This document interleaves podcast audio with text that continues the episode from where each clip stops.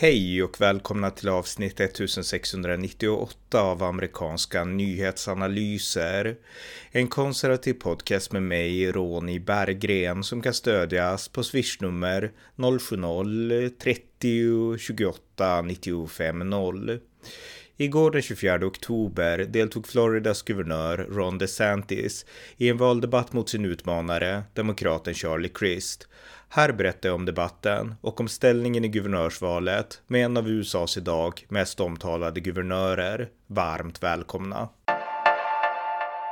Ja, jag tänkte i det här avsnittet berätta lite om det spännande, eller det intressanta ska jag säga, guvernörsracet i Florida mellan den republikanske guvernören, sittande guvernören, 44-årige Ron DeSantis och hans demokratiska utmanare, 66-årige Charlie Crist. Och eh, delstaten Florida är ju en delstat som man pratar ofta om i valsammanhang därför att det brukar oftast vara väldigt spännande.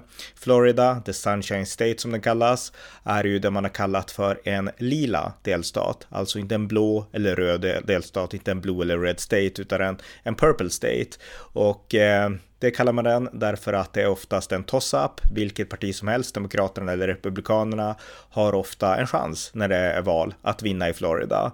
Eh, och det klassiska exemplet på hur spännande det kan vara, det är såklart eh, presidentvalet år 2000 mellan Demokraterna Al Gore och rep Republikanen George W. Bush. Eh, jag har skrivit en bok som heter George W. Bush och det amerikanska presidentvalet år 2000 och där såg jag in noggrant på det som hände i Florida, alltså mycket spännande, en riktig nagelbitare i Florida. Så att det är det klassiska exemplet på hur jämnt det kan vara i Florida.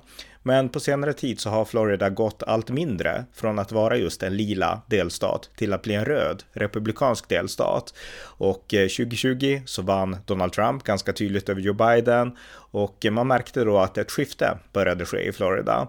Och det här skiftet har ju ökat ännu mer under egentligen hela Eh, den republikanska guvernören Ron DeSantis guvernörskap. Därför att Ron DeSantis har drivit en politik som har lockat människor till Florida under coronan, framförallt 2020, så var det väldigt många delstater som gjorde hårda lockdowns. Eh, Ron DeSantis, han gjorde inte det. Han lät de flesta skolor hålla öppna under den största delen av pandemin. Han satsade på skattesänkningar för att bekämpa inflationen och arbetslösheten i Florida idag är bara 2,5 procent och det är den näst lägsta arbetslösheten eh, i delstatens historia någonsin. Så att det går väldigt bra för Ron DeSantis och det märks också i opinionen Biden. Han leder med 10 procent enligt Real Clear Politics mot sin motståndare och demokraten Charlie Crist och eh, Ron DeSantis har 50,7 procent mot 40,7 procent för Charlie Crist så att ett tydligt republikanskt övertag i det här guvernörsvalet. Så återigen, eh, Florida är inte längre den här lila, lila delstaten utan det är en allt mer republikansk delstat. Så att när vi pratar om den här valdebatten och just det här guvernörsvalet i Florida så görs inte det för att det här är någon slags nagelbitare utan de flesta bedömare anser att eh, Ron DeSantis kommer att vinna sitt återval och förbli guvernör. Utan det här pratar vi snarare om därför att det är många intressanta frågor som avhandlas i Florida och eh, att Ron DeSantis är en guvernör som egentligen hela nationen har ögonen på. Dels för att hans politik i Florida av många, framförallt republikaner och såklart, betraktas som framgångsrik, men också för att han är en potentiell presidentkandidat 2024. Så att eh, med den bakgrunden så tänkte jag berätta lite grann om den här debatten. Och det här var kan sägas också den enda debatten mellan de här två kandidaterna, Charlie Crist och eh, eh, Ron DeSantis. Och eh, det är bra att den här debatten hålls, men som jag sagt tidigare, jag tycker att det är tråkigt med den här trenden som har börjat prägla USA i den här valcykeln, att det hålls allt färre debatter och att vissa kandidater inte ens deltar i debatter. Det är oerhört tråkigt. Men en debatt i alla fall i guvernörsvalet här i Florida och eh, den här debatten skilde sig från till exempel guvernörsvalet i, i Georgia som jag tyckte var ett oerhör, en oerhört intressant debatt därför att där fick kandidaterna, de tre kandidaterna i Georgia och jag poddade om det, om det här häromdagen, de fick ställa frågor till varandra. Det fick man inte göra i den här debatten i Florida, utan alla frågor skulle bollas via moderatorn och eh, sen fick man då ja, svara på moderatorns frågor. Och det gjorde det faktiskt lite tråkigare skulle jag säga. Men hur som helst, det här är då debatten som hölls i Florida igår år. Och den första frågan, den handlade om boendet, de ökade bostadspriserna i Florida. Eh, Charlie Crist, demokraten, han försökte genast få det till att handla om aborter eh, och liksom försöka spela över till abortsidan då, som ändå är en ganska stor fråga. Och han försökte också förklara att Ron DeSantis, guvernören, republikanen, bryr sig inte om Florida, utan han bryr sig bara om en möjlig presidentkandidatur 2024. Eh, men Florida bryr han sig inte alls om.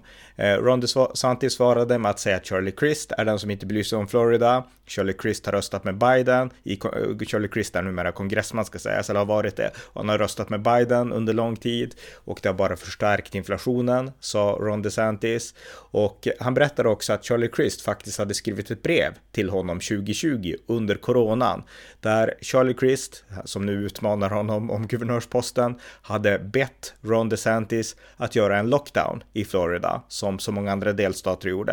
Och Ron DeSantis sa att jag struntade helt i hans brev, vägrade göra en lockdown och det har gynnat Florida på alla sätt. Så sa Ron DeSantis. Och eh, jag tyckte att det var väldigt intressant. Sen kom de in på frågan då om orkaner. Vi har ju nyss haft orkanen Ian i Florida och eh, kandidaterna fick frågan om det. Shirley Crisp menade att eh, Ron DeSantis inte agerade tillräckligt snabbt och det kunde man se utifrån de här som nu dog ändå i, i orkanen Ian. Ron DeSantis svarade att vi agerade genast och eh, vi hade alla planer redo. Sen, sen går ju inte allt, allt fungerar inte perfekt, men vi var redo.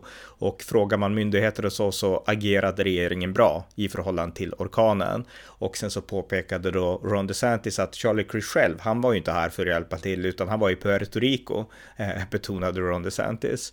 Eh, sen kom de in på presidentvalet igen, presidentvalet 2024, för det pågår ju många spekulationer om att Ron DeSantis möjligtvis ställer upp och det skulle i sådana fall innebära att han får avbryta sitt guvernörskap i Florida. Så att eh, eh, Charlie Crist pressade på det här. Kommer Ron DeSantis att, eh, att ställa upp i presidentvalet eller inte?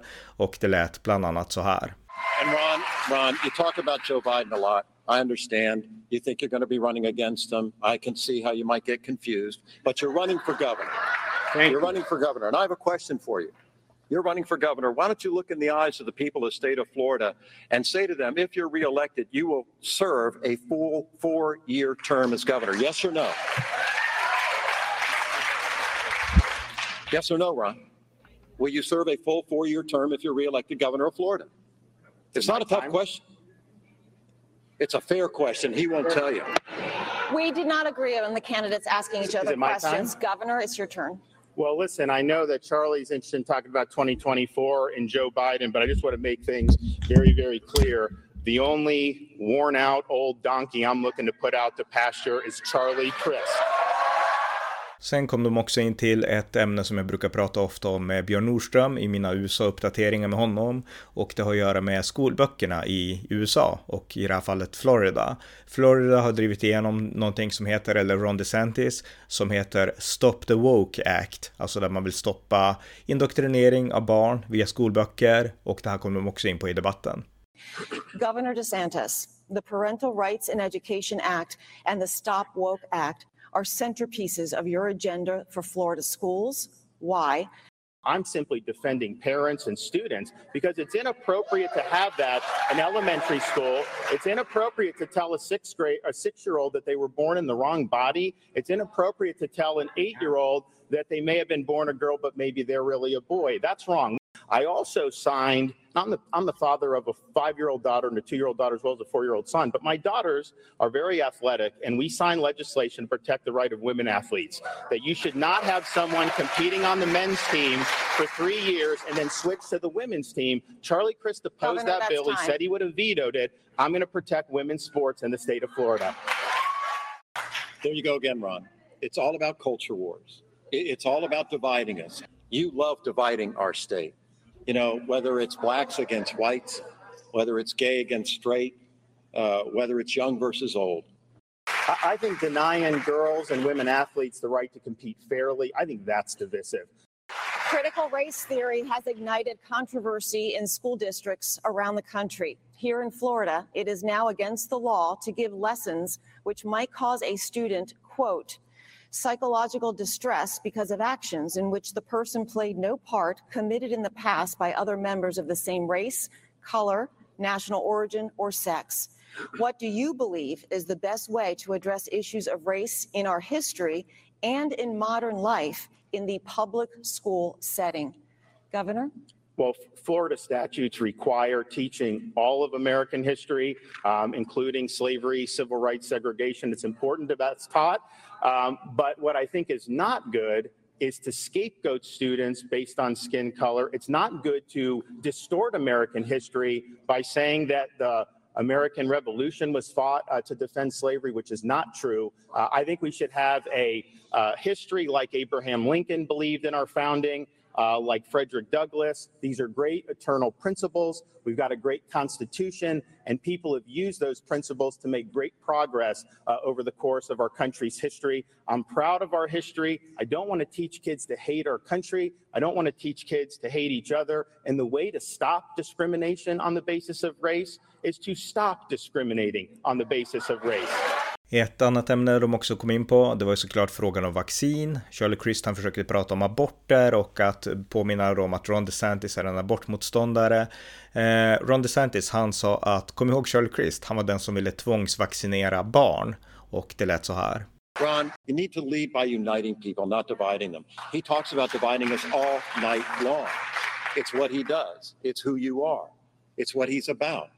You deserve a better governor who cares about women and your freedom, your freedom and your right to choose, and your right to vote. That's to time. support Go- That's time. That's Governor, you have 30 seconds. And, and- and so we're going to continue to do more uh, with, with the teachers, but I think this is also important. We're talking about schools. Uh, I oppose allowing school districts to force students to get the COVID shot. Charlie Chris wants to force students to get the COVID shot. Uh, we passed a bill to prevent that. He opposed the bill when we did it. I think this is a parent's decision. Uh, I think it's wrong to force this on these kids. And as long as I'm governor, as parents, you're going to have the ability to make that decision. We are not going to subcontract out your parental rights uh, to Charlie and his special Governor, interest that's time.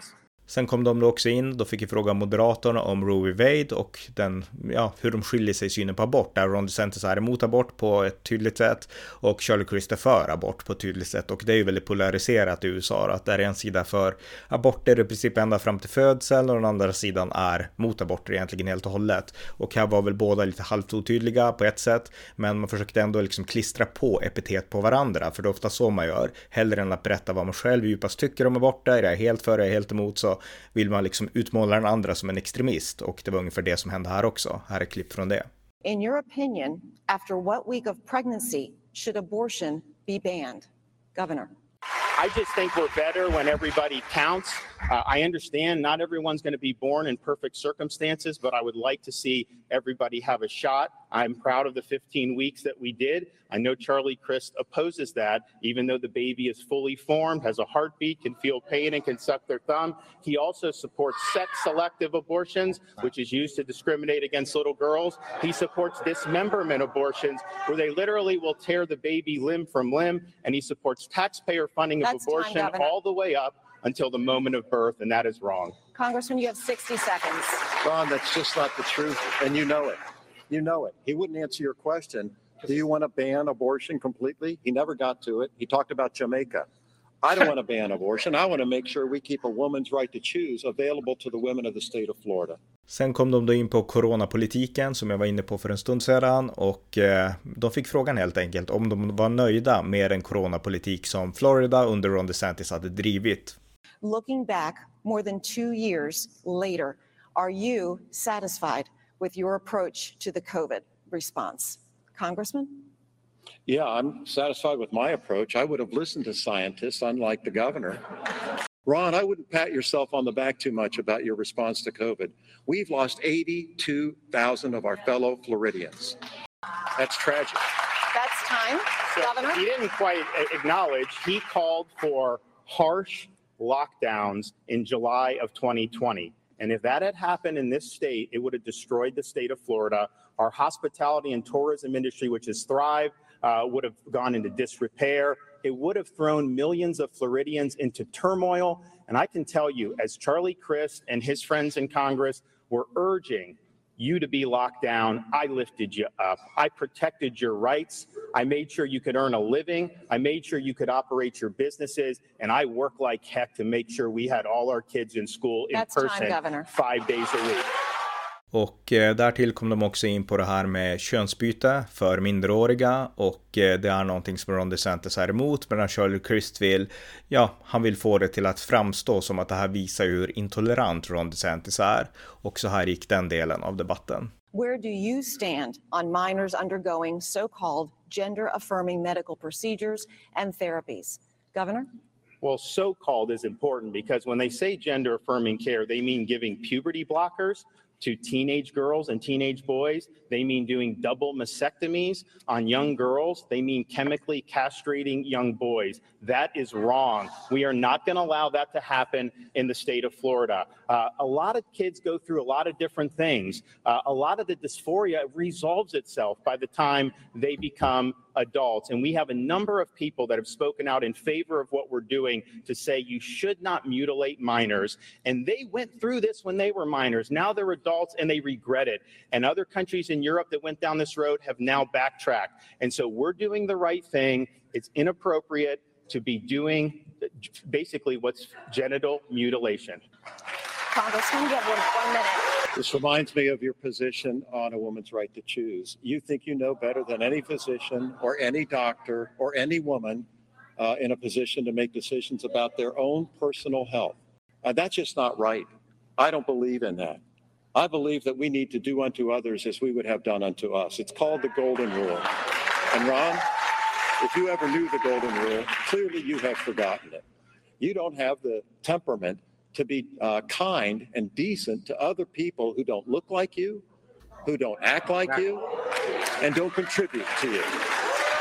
But we're all children of God.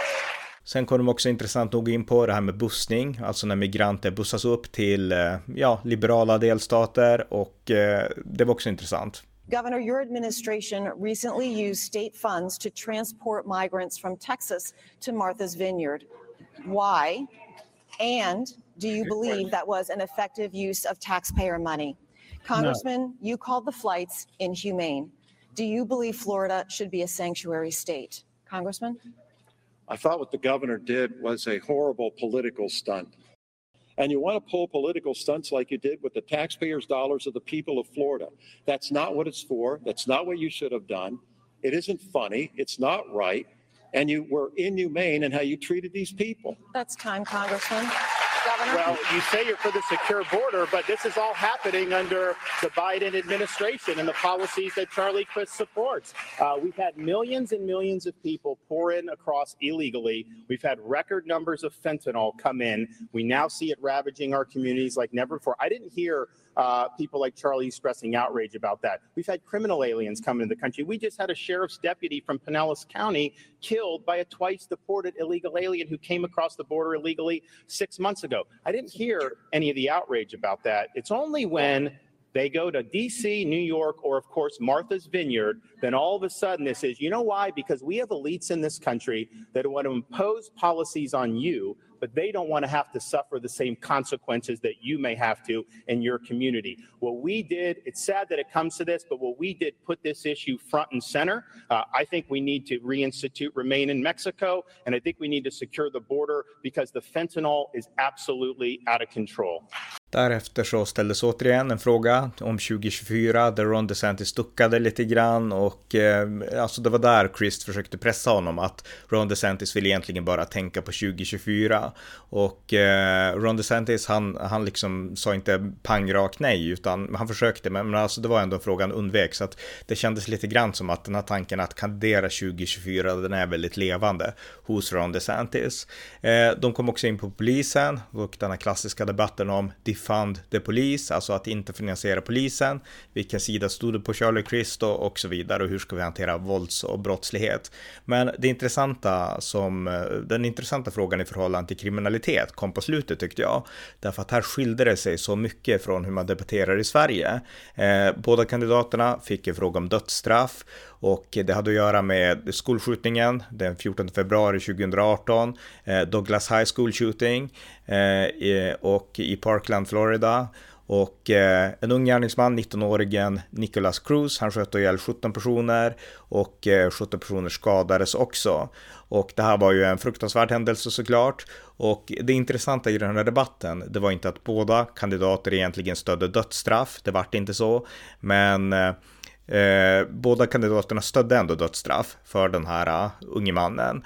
Eh, men det intressanta som jag tyckte i debatten, det var att moderatorn framlade det som att det var ett misslyckande att den här unge mannen inte hade blivit dömd till döden. Så att liksom det här med att varför vart han inte dömd till döden i en anklagande ton, det kom från debattmoderatorn. Och det tyckte jag var rätt intressant, för oftast när man tänker på sånt här i Sverige så är ju dödsstraff helt bortplockad ur ekvationen, vad det än gäller. Alltså att liksom hävda, kräva dödsstraff eller framlägga det som något moraliskt korrekt. Det är alltid fel, det är alltid förkastligt och eh, något annat kan man inte tänka sig i Sverige. Och man skulle när man reflekterar över USA kunna tänka sig att så kanske inte moderatorer tänker, utan det är kanske kandidater i vissa konservativa distrikt som tänker så. Men här kommer just den här eh, initieringen att varför fick han inte dödsstraff från moderatorn? Och jag tycker det var intressant. Lyssna på det här klippet. Continuing now on the topic of public safety. Earlier this month, Nicholas Cruz, who confessed to murdering 17 students and staff at Marjorie Stoneham Douglas High School on February 14, 2018, was sentenced to life in prison. You have both said that he should have received the death penalty, but legal scholars and at least one juror blamed Florida law for sparing his life. If elected, will you take action to change existing law? Why or why not? Congressman. What I would do in this case, listen, these are not easy decisions. Uh, I served as governor. I signed death warrants.